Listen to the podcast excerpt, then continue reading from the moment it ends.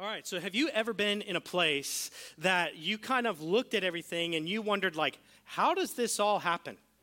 Like, how does this all like get together? Like, I don't know about you, but if like the Magic Kingdom, if you go there, I always wondered, like, how does this happen? There's 58,000 people who visit there per day right? That's a lot of guests. That's a lot of people, and that's a, a lot of things. And, and you kind of like look at things and you go, I don't understand how all of this is accomplished. Well, that's exactly what we're going to do today. We're going to kind of get a behind the scenes peek at what goes on in heaven. We're going to get to kind of like pull back the curtain and look at what's going on right now in the throne room of God and what we will be experiencing. And when you understand what's happening at the command center, it helps you understand what's happening out in the field. Right? It, helps you understand what's going on. And so today, we're going to be taken into heaven. And I entitled today's message, It's All Under Control right? Because I think when we look at the end times and we look at the book of Revelation and we look at the world that we're in right now, we go, this seems out of control. This seems like chaos. This seems like like I don't know what's going on and maybe you feel that way in your own life right now. You're like, "God, this seems out of control right now. What is going on?" And God's going to say, "Why don't I invite you behind the scenes so you can see what's happening?" I was at uh, Bern's Steakhouse. Uh, we go with another couple every year to celebrate our birthdays. So my, me and Kelsey have the same birthday, just two years apart. And then a really good buddy of mine, CJ, his birthday is the day after ours. And so every year we go together, uh, just the four of us, and we go up to Bern's Steakhouse and we have an incredible night. And so um, we were at Bern's this year in August, and we were invited by our uh, waiter, who, by the way, the waiters have to work there for three years before they can become a waiter. Okay, so this is like real deal. Like these guys eh, are, are serious, and, and, we, you know, we connected with him. We were talking with him, and um, he brings out uh, like some some bread in our salads and things like that. And then he he leans over and he goes, like, "Hey guys, I, we don't always do this, but you can do this. I want to invite you to take a tour of the kitchen." And I was like, "Really? Okay, yeah, I do. Okay." Because then I looked around the room, and I realized like they're serving hundreds of people tonight and it's not it's steaks and those are all individually cooked and right it's it's it's uh, dessert and it's it's all of these things and then i thought to myself man i wonder what hap- actually happens behind the scenes at a restaurant like this and if you don't know this, Bern's is actually like, as far it's in Tampa, it's, it's a pretty famous place. And, and in fact, it actually has the largest private wine collection in the world. Bern's Steakhouse has over 630,000 bottles of wine in their cellar. So when you go into the kitchen, you like they're like, this is where the salad's made, this is where the desserts are made, this is where your steak is made. This is the guy who's actually cutting and butchering the steak so that it's fresh, right? He's trimming everything. And you're going through, and then they said, Hey, do you want to see the wine cellar? And I'm like, I, I mean, how exciting can that be? And they said, Well, in our wine cellar on this location, there's over 100,000 bottles of wine here in the cellar. And I was like, I'll see that. Like, how do you 100,000, like I've never seen something like that. And you're literally going through aisles and rows and ceilings of things. And what I realized is, is I got to this place and and as we were leaving the wine cellar and we saw this, you kind of realize like there's all of these different teams and it seems like a little bit of chaos, but there's one person in the kitchen who's running everything.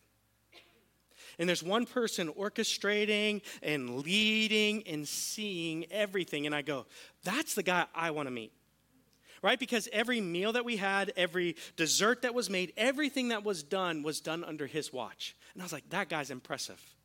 That's exactly what's going to happen today. We're going to look at all of these things happening behind the scenes, and you're going to realize that God is ruling and reigning on the throne, and you go, That's the guy's voice who I've heard for so long. And John opens up and says, And you can be in his presence. Like, I just wanted to meet that guy and shake his hand. And I wonder if today we get that same image as we go to heaven with John and we see what's happening and go, man, I'm so impressed by what you have orchestrated. It's an honor and a privilege to be in your presence. And so that's where we're going to go today. So if you have a Bible with you, open up to John, uh, sorry, Revelation chapter 4, starting in verse 1. Here's what the Bible says. After this, after he talked about all of those churches that we went through, the seven churches, eh, after this, I looked, and there before me was a door standing open in heaven. How many of us need to know that the door to heaven isn't shut? It's not locked off. It's not, you're not moved away, that the door to heaven was open. And the voice I had first heard speaking to me like a trumpet said, Come up here, and I will show you what must take place after this. At once I was in the Spirit. So this is John. He's caught up in a vision, in a spiritual vision, and he's caught up to heaven. And there before me was a throne in heaven with someone sitting on it. Who's someone? It's God, right? And there, the one who sat there had an appearance of jasper and ruby and a rainbow that shone like an emerald circle around the throne. Here's what's really interesting, and this is the first point of today's message that idea of sitting on the throne is not God sitting back and relaxing. It is not God just going like, hey, you know, here I am hanging out in my La-Z-Boy. No, this is God, and the idea in the image from the text is that God is leaned over, actively engaged in ruling and reigning from that seat. It's not like God is just kind of like sitting back and going, My hands are off the wheel and good luck, guys. But how many of us feel like that in this room? How many of us feel like, hey, I know you're sitting on a throne, but are you engaged or are you hanging out? Are you actually seeing what's happening in my life right now? Are you actually seeing what's happening in the world right now? Do you know what's going on? In Revelation chapter 4, it begins to tell us that God is sitting on a throne, but he's not just resting, he is ruling actively ruling. And for some of us in this, you need to hear this God is not idle, He is ruling right now. So, as we see the world deteriorating, as we things, see things in our life deteriorating, God is not absent. He is not asleep on the throne. He is ruling and reigning and actively working in your life. He, he's leaning in.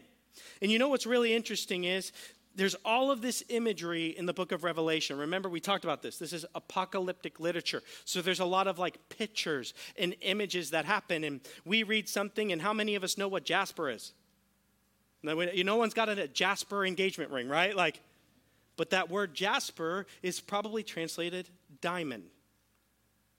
That this, this, this stone that was there was like a diamond. And what do diamonds do when they are cut perfectly? They perfectly reflect the light.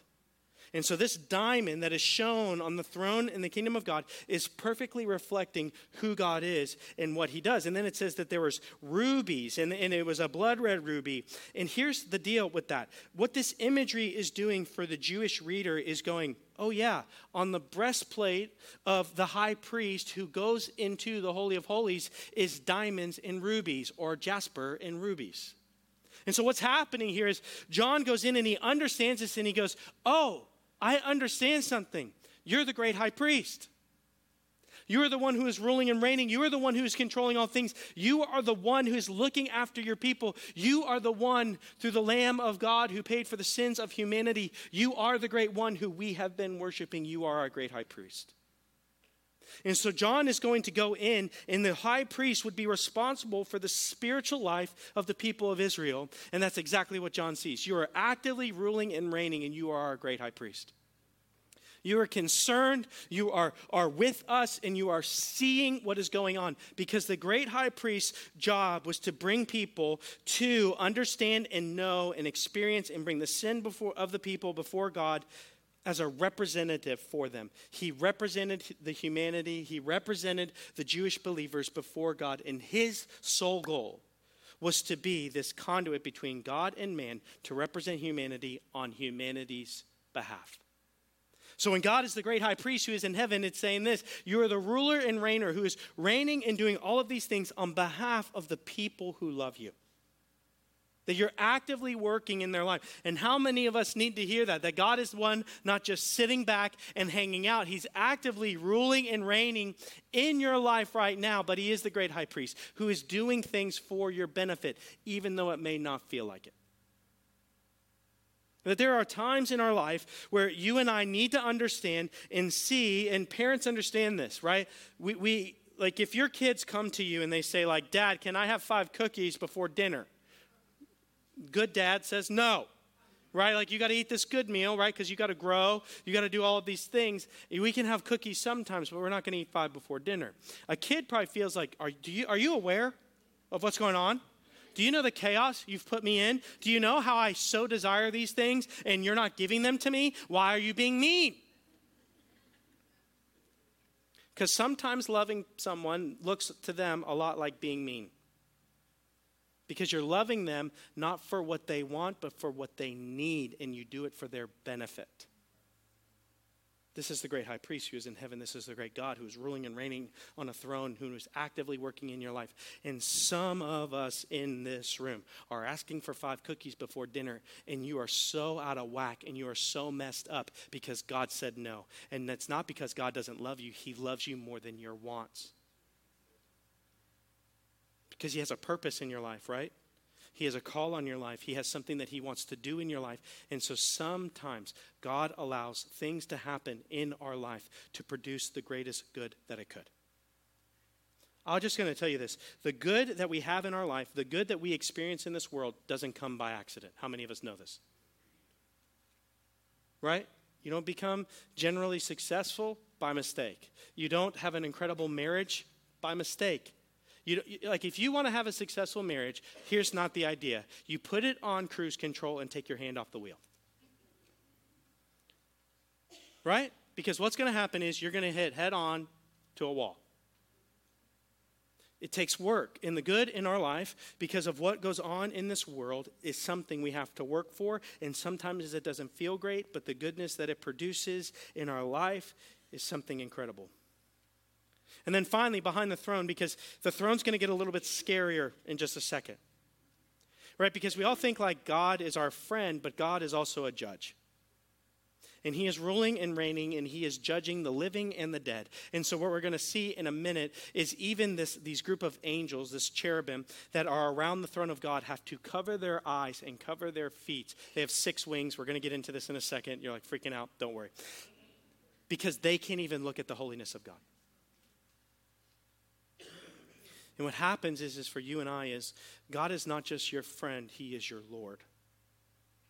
And let me just tell you something. You don't need a friend in God. You need a Savior and a Lord. Just like your kids don't need you to be their friend right now, they need you to be their parent right now. And anyone who has older kids, they told me this there's seasons. There's a season where you're a caretaker, there's a season of discipline, there's a season of walking along, and then there's a season of friendship. But some of us in this room, we just want to be liked by our kids. That's okay. They'll like you a lot better when you, they realize they're not all jacked up because you just didn't invest in their life. Me as, a, me as a parent now, I'm so thankful to my parents for what they did for me and how they said no to so many things in my life because now I see that the good work it produced in my life. And so what happens here is that then to kind of like soften this, they says, says this. There was a rainbow behind the throne and it shone emerald. And this goes back all the way to the beginning of Genesis. This goes all the way to Noah. This goes all the way to when God flooded the earth and Noah's family survived and all of these things. And God puts a rainbow in the sky to tell the people of the world, I will never flood the earth again. And what is this a reminder of as my covenant people? I am not here to dominate you, I am here to love you. And this is a reminder that judgment that was meant to go onto you was put onto the Lamb. And so there's a rainbow behind the throne of heaven, which is telling us that God is faithful to us and he loves us, and to remind us of the covenant relationship that he's made to us as people. And so we sit here on this throne room, and then the Bible quickly goes into this kind of image of what is happening. So let's pick it up here uh, in verse 3. We're going to start and, and, go a little bit more. The one who sat there had the appearance of jasper and ruby, and a rainbow had shone around him like an emerald circle on the throne. Verse 4. Surrounding the throne, there were 24 other thrones. Everyone say 24. I just got to know that you're with me today, okay? So, there's these 24 other thrones, and seated on them were 24 elders. They were dressed in white and had crowns. Crowns, I want you to think of as like if you've ever seen the Greek games or old images of like a Caesar, it had like an olive branch around their head and it was made of gold. It's not just like a king's crown, it's these branches. And so what would happen is they had all of these crowns on and they were dressed in white and they were doing all of these things and you and you look at this and you go like what does that mean Because there's, okay, there's a main throne, and then there's these 24 other thrones that are surrounding God's throne, and it's got all these elders. What, what's, what is going on here? Like, what does that even mean? Well, like, why is this happening? Here's what I want you to see today, and it's this everyone is there. Everyone is represented in the kingdom. Every tribe and tongue, and we'll see this in Revelation chapter 7, and nation is present in heaven. Every race, every person, everything. And it doesn't mean that all people are there. What these 12 or these 24 elders represent is the 12 patriarchs of the Old Testament and the 12 apostles of the New. Jew and Gentile, Old Testament, New Testament, and they represent for us all of humanity. And so what it says is these other elders or rulers are sitting there, and there's 24 of them sitting there. And so what John says is God is tying the picture and saying that this isn't two stories, this is one story about how I've been redeeming all people, just not a people. So if you have a problem in this room with diversity, you're not going to like heaven. And let us not be so like prideful to think that English is going to be the language of heaven. But God is painting for you and I an image of what heaven is. And let me just tell you something in this room. We as a church want to aim for what heaven is going to look like. And so we want to see in this room every tribe and every tongue and every race and every nation represented in this church because that is exactly what we will be experiencing in heaven. And so we, yes, please. So people ask me, well, why did you plant a Spanish church? Because every tribe and every tongue and every nation should be present. We should be supporting work and we should be a part of work that is reaching the world. In fact, Cody and I will be leaving in the spring, and I want to get you guys excited about this. We are flying to Turkey, and then we are going to make a pit stop in Kenya, and then we'll probably be heading up to England because we are looking at brand new missions opportunities all around the world for you to be a part of it for you to be a part of what God is doing in this world. And like in Kenya, what we're looking at is supporting uh, uh, what would be essentially a campus advocate, where in Kenya, religious education is required in schools. And so there's an individual, and he, this organization we're looking at, gives religious education to over 350,000 students per year. Their goal, which I love this, is to reach 500,000 this year. Can we be a part of that? Because let me just tell you something. Let me just tell you how something how beautiful this is. That individual that we're going to go meet, that Cody and I, we're going to go to 12 different schools because that guy is the campus head for 12 different schools. And twice a week, he goes on every campus of those schools and teaches religious education and hangs out with those kids. And guess what? For $4,000 a year, we can 100% support him and fund him to make sure he has to do no other job but to focus on that job. How many, how many teachers, how many advocates, how many people could we support from this church? How, and then what does that $4,000 represent, not just in one person leading, but the hundreds and thousands of kids that will hear the gospel of Jesus Christ because we said yes, because we got generous? Because, man, that's what heaven's going to look like. Every tribe and tongue and nation and people are going to be there. So let's be a part of building heaven. You going to be a part of it? And then not only that, we're not just going to give, we're going to go. And we're going to go to those schools and we're going to put on VBSs and we're going to put on camps and we're going to put on high school things and we're going to do all of this so that you can be a part of it and just imagine the thousands of lives that can be changed because you said yes. Not just with your pocket, but with your time. And so, what God opens up for us is this, and He makes very clear that this is all about Him, but everyone's in. Everyone's a part of it. Anybody who confesses and believes and trusts that Jesus lived for them and died for them and rose again for them and believes it in their heart and confesses it with their mouth will be saved and they will be represented in heaven. Listen, for the unbeliever, the person that doesn't believe in Jesus Christ, this isn't good news. But for the one who does, this is incredible news that no one is excluded. In the moment that we as a people and we as a church start excluding people, we have gotten away from the kingdom of God and the mission of God. And if we ever do that, fire me, fire all of our staff, and start over. So what happens here is so it quickly goes to there's this incredible throne and God is actively ruling and reigning. He is doing something. He is not idle. He knows exactly what's going on. And there's this rainbow reminding us of the covenant goodness and promise that God has for his people. And then it begins to say and lightning and thunder begins to rule and come out of the throne of God. Revelation chapter 4, verse 5 From the throne came flashes of lightning, rumbling, and peals of thunder. You ever heard that kind of thunder? The kind of thunder that starts off in the distance and rips across the sky and it just like overwhelms you? That is what's coming from the throne room of God. He is powerful. These, and then he says this in front of the throne there were seven lamps where they were blazing and there were seven the seven spirits of god we've talked about this multiple times the seven spirits of god represent from isaiah the seven jobs of the holy spirit so who's at the throne room of god now God the Father, and now we have the Holy Spirit represented at the throne. So it's not just God bouncing around in different costumes. These are three distinct individuals who are one God, united and equal in nature, submissive in duty. And so we see that the Holy Spirit is represented here. And he says this he says, Also in front of the throne, there was what looked like a sea of glass, clear as crystal.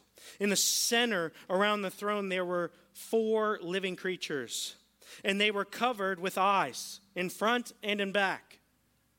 The first living creature was like a lion, the second like an ox, the third had the face of a man, and the fourth was like a flying eagle. You're like, this is getting weird. Yeah, it is, but it has meaning.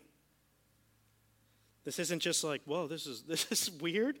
You know, because what happens to us is this, especially in the book of Revelation. We go, man, that's weird, and we take our eyes off the throne and we look at the creature. Well, that's weird. I want to study the creature. God's more like, no, no, bow to the throne. Right? So that's what happens. Everyone's like, what are these weird creatures? And God's like, don't take your eyes off of me. Each of the four living creatures had six wings and, and was covered with eyes all around, even under its wings. Day and night they never stopped saying, Holy, holy, holy is the Lord God Almighty, who was and who is to come. Does that not sound like a song that we sing?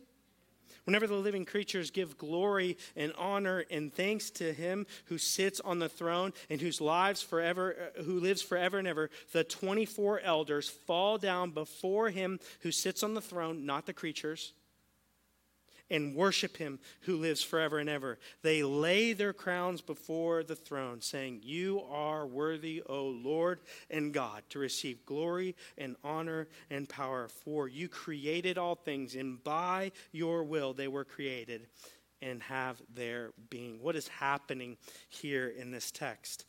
Let me kind of, I'm not going to give you the message point yet. Let's start talking about what's happening here. The four living creatures, they're weird looking. Really weird. They have like armpit eyes, like they're weird. Eyes on the front and the back. What is this imagery? That God's glory is too much to take in. That, that the being in the presence of the Lord and seeing God for who He really is, there are not enough eyes to truly behold who He is. And I want you to notice something that the text indicates for us. And the eyes are looking to the throne, not anywhere else. They're not looking at the 24 elders. They're not looking at John showing up in the Spirit in the room. They are looking at the throne of God, and their eyes are transfixed upon Him in their life, and all that they can say is, Holy, holy, holy. What does that mean? It means set apart, set apart, set apart. What they're saying is, You are different than all of creation. You are holy and good and righteous and just. And all we can do is look at you. And when we see you, all we can do is worship you. Right? And these, these creatures really represent humanity and, and what can go on in our lives. The lion, it, it looks at and, and says nobility. Right? Then you have the ox, which was considered the most powerful animal, the strength of an ox. Then you have man, who represents wisdom, and eagles, who represent swiftness. And this is what it says all of humanity and everything that is good within it, and everything that is good in this world is looking towards the throne of God and worshiping the king. Go, man, it's weird that it's got eyes all over its body. This, what's going on? And what God is saying is this I am so good and I am so holy and I am so righteous that there aren't enough eyes to really see who I am. And their only response is, Holy, holy, holy. And then we see that worship is a part of heaven. So if you come in late to church because you don't like worship, I'm not so sure that you're going to like heaven. Because here's the deal, guys my job doesn't exist in heaven. No one needs a pastor in heaven because we have the great high priest. So I'm not going to be preaching sermons somewhere in the corner of heaven. We're going to have bedrock heaven location. Doesn't exist. And so I tell people this all the time. You want to get a taste of heaven? Be a part of worship. Because worship is the only thing that we do as humanity here right now that we will do in heaven. And I believe that worship is a moment where heaven touches earth.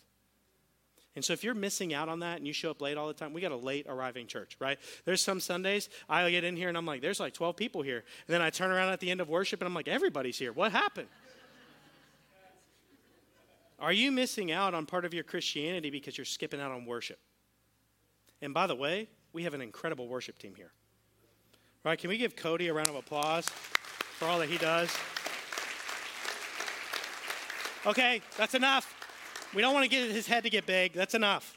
You do an okay job, Cody. Uh, and so, no, we, re- we appreciate Cody and what he does and how he builds such an incredible team and every person who's a part of that team. But I want to tell you, like, when we get to heaven, it's going to be worship. It's going to be incredible. Because how many of us in this room, your life fades away for just a minute the moment you get into worship? Could you imagine that there was no life to get away from and we just get to be in his presence?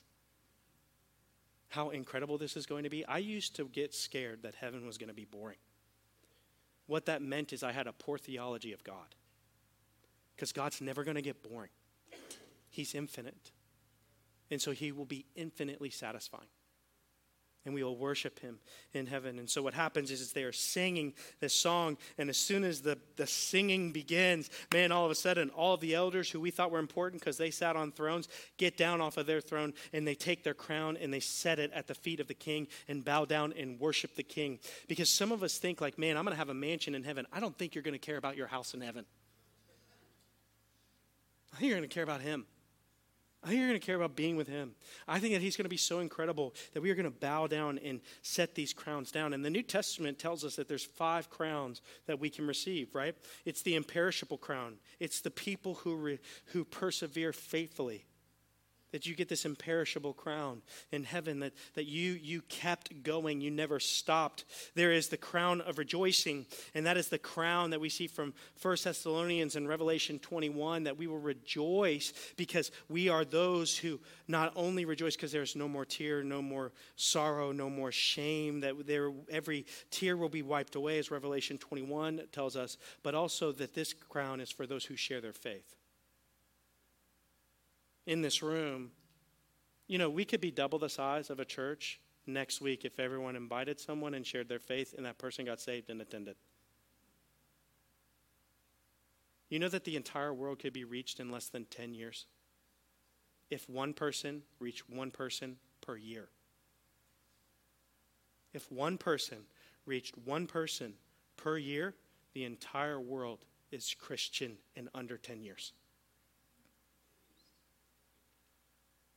Seems like simple faithfulness leads to extraordinary multiplication in our lives. Simple faithfulness. Who's the one person you need to share your faith with? Who's the one person you need to invite? Who's the one person that you need to be in their life? And let me just tell you this they don't have to come to bedrock. Okay? We're, we're not the only church in the world. There's a lot of great churches in the world. We're just about growing his kingdom. And so that's if, it, if that's across the street or in another zip code or in another country or in another state, we don't care. We're in. So you just be faithful in the sharing. We don't have to blow this place up. Believe me, it's a lot of work, okay? But man, can we be part of God's mission in this world? So not only do you have the crown of rejoicing and the imperishable crown, you have the crown of righteousness. The crown of righteousness is referred to in 2 Timothy as those who eagerly await the coming of the king. It's those who have intimacy with God, the, those who know his voice, those who know his presence. Then there's the crown of glory, glory. This specifically talks to many clergy, but it's also those who rightfully teach and preach the word of God. And then there is the crown of life, which is eternity. And the Bible says, like, uh, you know, heaven is not like the Girl Scouts where we get a bunch of badges and we're like, look at, look at me. The Bible says we get these crowns and we take those crowns off and we put them at the feet of the king because he alone is worthy. Because how many of us realize we didn't do any of that work ourselves? That it was the king doing the work through us. Because here's what Revelation chapter 4 is really saying it's all about God. It's all about God. It's all about who He is. It's all about what He does. It's all about His goodness and what He's done in our lives. And we, in the book of Revelation, can get so lost because we look at everything else and think, well, man, like, what are the, what are the locusts and what do these things represent? And, da, da, da, and let us not get away from what Revelation chapter 4 says that this is all about Him and He's got it under control. Let's continue on in chapter 5. We're going to hit hyper speed here. If you want to study more, I'll give you some commentaries to read, but we could be here for weeks and years probably if we really wanted to, but I want you to see what's going to happen. Revelation chapter 5, verses 1 to 5. Then I saw at the right hand of him who sat on the throne a scroll with writing on both sides and sealed with seven seals. This is going to be really important. There are seven things that happen in three different judgments in the book of Revelation the seven seals, right? We have the seven bowl judgments and the seven lamps, so the seven stands, right? Each of these represent different judgments that are coming. If you want to be here next week, you're like, I don't know if I'm going to be here. The first seal will be open next week, which we're going to talk about the Antichrist. Let me just encourage everybody this because it gets scary. You read this and you're like, can we just leave it sealed? No, because we got to get the seals broken so we can get there. We don't get to the throne room. We don't get to heaven. None of this happens unless the seals are broken. So for some of us, we need to be like, let's start breaking seals. Let, us start get, to get going. And so what happens is, is there's these seven seals, and I saw a mighty angel proclaiming in a loud voice, Who is worthy to break the seals and open the scroll? But no one in heaven or on earth or under the earth could open the scroll or even look inside. I wept and wept because no one was found who was worthy to open the scroll or look inside. Then, verse 5, everyone say, then. One of the elders said to me, Do not weep. See. He says, You've missed somebody in the room. You've seen God on the throne. You've seen the seven lampstands, which represent the Holy Spirit. And the elder says, Stop. There's somebody you missed. And it says this Do not weep. He says this Do not weep. See the lion of the tribe of Judah.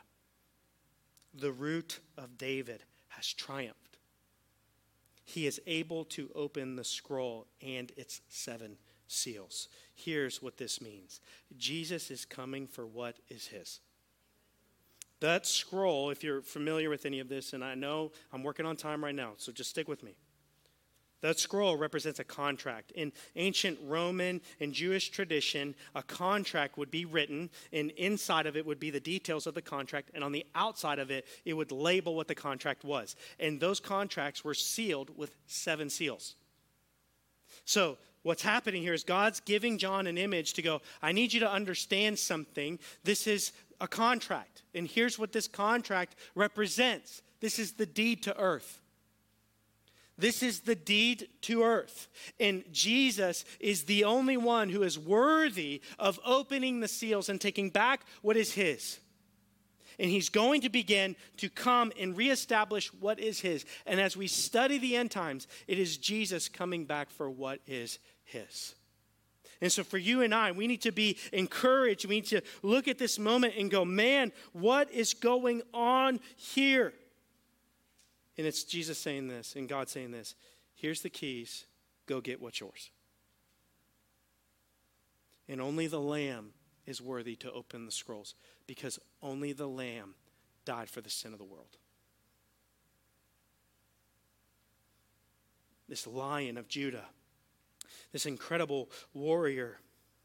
And so this scroll represents not only this contract, which is the deed to earth, but it's a heavenly book containing God's redemptive plan and God's future history, because only Jesus can establish that.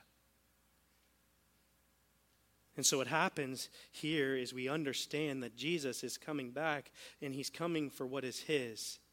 But then the text shifts. And it says something that's weird because it says, Behold the lion of Judah. And we go, Yeah, this warrior is coming. And then the text says this Do not weep, right? He says, This is the, the line of the tribe of Judah, the root of David has triumphed. He is able to open the scroll and its seven seals. And then the Bible says he doesn't see a lion. It says this Then I saw a lamb, looking as, it as if it had been slain standing at the center of the throne, encircled by the four living creatures and the elders. And the Lamb had seven horns and seven eyes. That means that the Lamb was perfect, which are the seven spirits of God sent out into all the earth. Did anybody notice what happened here? It went from a lion of Judah to a slain lamb because the true strength of Jesus is not who he can overcome in the world, but the sin that he overcame by being the sacrificial lamb. And you notice where the lamb stands? The lamb does not stand off to the side. It says that he stands in the center of the throne. And the same creatures who, who had all of these eyes to look at God now begin to worship him. And so, what do we see in this moment? We see every member of the Trinity of God represented at the throne of God. What is this telling us? As John, if you've read the Gospel of John, John wants to show Jesus as God, and now Jesus, as the slain lamb, is being worshiped as God in the kingdom of heaven, in the throne room of heaven. Have you thought about that in your own life? Have you thought about that? That, like, even in this moment of your life where, where life is so hard, that there is a slain, slain lamb who is in heaven, and it's not one of weakness, but of power, because his scars are a reminder of his strength, not his weakness. Because here's the reality Jesus' trauma is his triumph.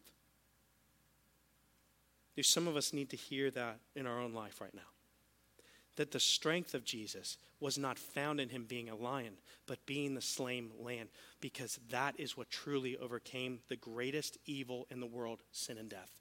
And he proudly wears the scars of a slain lamb because he's not embarrassed about what happened to him, because it's exactly how he won you and I.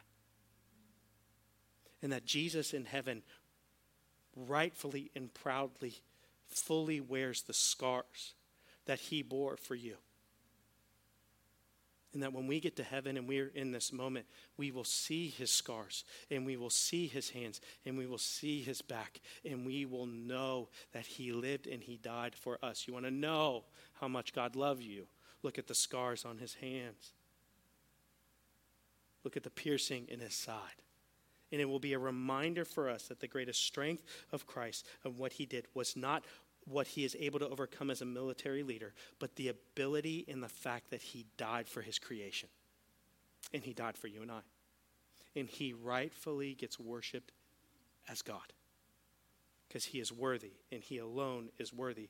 But how many of us in this room, because you know the God who can wear his scars proudly, in what was a trauma became a triumph because it was redeemed, need to understand and see in your own life. If you know that king, if you know that lamb, if you know that God, he can do the same thing with your scars.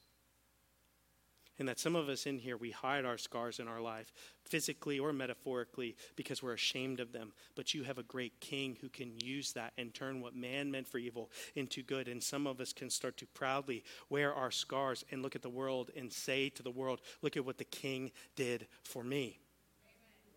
Amen. And now this is my testimony of what he could do for you.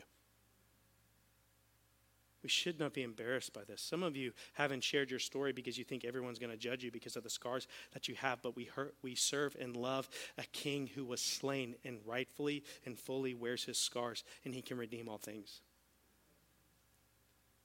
And so Jesus' trauma became his triumph.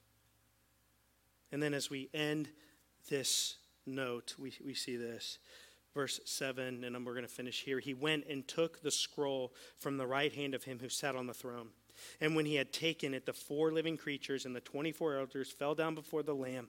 Each one had a harp, and they were holding golden bowls full of incense. You're like, oh, that's kind of cool. Because in the Holy of Holies, there was a great, large golden bowl that would be lit, and it was meant to be the aroma and the understanding that you're in a separate place and you're set apart. But what is the incense in the throne room of God? Which are the prayers of God's people. Do some of you need to realize that your prayers are in the presence of God in this bowl? They didn't just hit the ceiling, they are in heaven, and they are a sweet aroma to the King of Kings and the Lord of Lords who sits on a throne, and that he knows and sees, and they affect him. That this incense, this bowl, which was meant to be set apart, that was meant to be all of these things, is filled with the prayers of saints right now, and they are a sweet aroma to the King of Kings and the Lord of Lords. And that your prayers right now are in the presence of the King. And they did not fall on deaf ears. And then they start and they sang a song You are worthy to take the scroll and to open the seals because you were slain, because of your trauma, because of what you went through. Now you are worthy because you took ownership of all of this. And with your blood, you purchased for God persons from every tribe and every language and people and nation. You have made them to be a kingdom of priests to serve our God, and they will reign on earth. Then I looked up and heard the voice of many angels, numbering thousands upon thousands and tens of thousands times ten thousands. They encircled the throne, the living creatures, and the elders, and in a loud voice they were saying, Worthy is the Lamb who was slain to receive power and wealth and wisdom and strength and honor and glory and praise. And then I heard every creature in heaven and on earth and under the earth and on the sea and all that were in them saying, to him who sits on the throne and to the Lamb be praise and honor and glory and power forever and ever.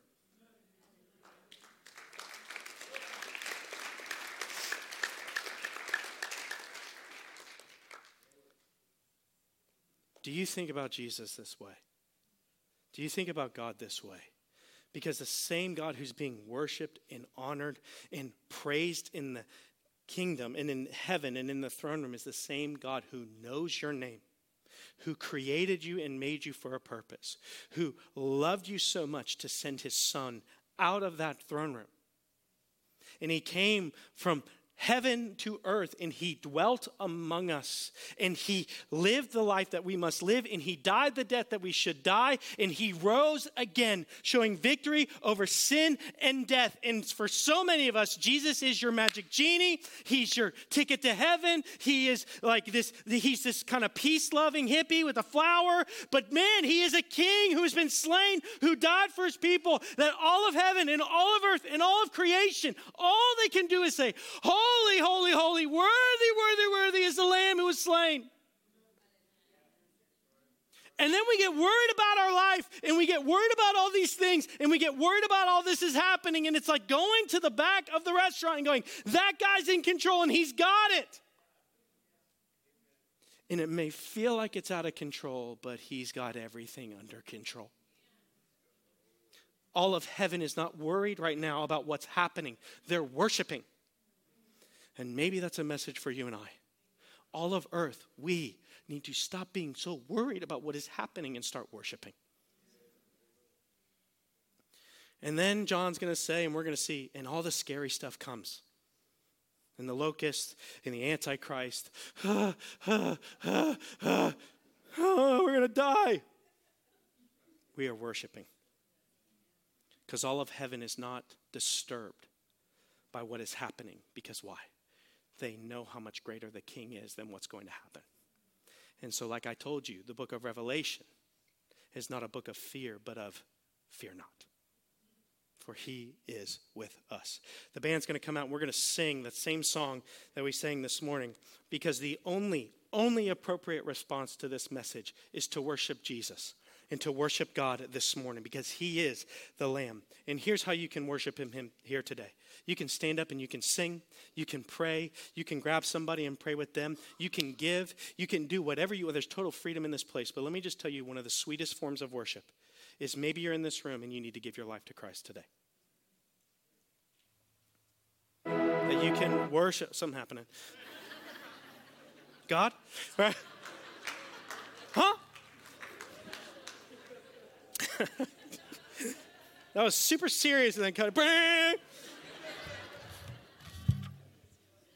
But maybe you're in this room and that's your worship is to give him your life. And if you're in this room and you gave him your life and you're saved, you still need to give him your life. Because we're not living for us, we're living for him because he's worthy. So, God, today we honor you and praise you today. Thank you for helping us see behind the curtain of heaven today and to be entered into the throne room of heaven where we see where you have sustained and done all things for all of creation and for all of eternity. And may our hearts not be scared of our past, of our present, of the future, because all of heaven is still worshiping. No one's panicked. May we do the same. And if there's anybody in this room that today's the day they need to give their life to the Lamb who was slain, I pray today that their worship would be the offering of their life, and that they would believe that you live for them, and that you died for them, and that you rose again to conquer sin and death. And they, just like that room was painted, which is now new and covered in white as snow, so too in their life be, because of the blood of the Lamb, which will cover their life. God, we love you. We thank you. And now we worship you and praise you. And all God's people said, Amen. Let's worship the King.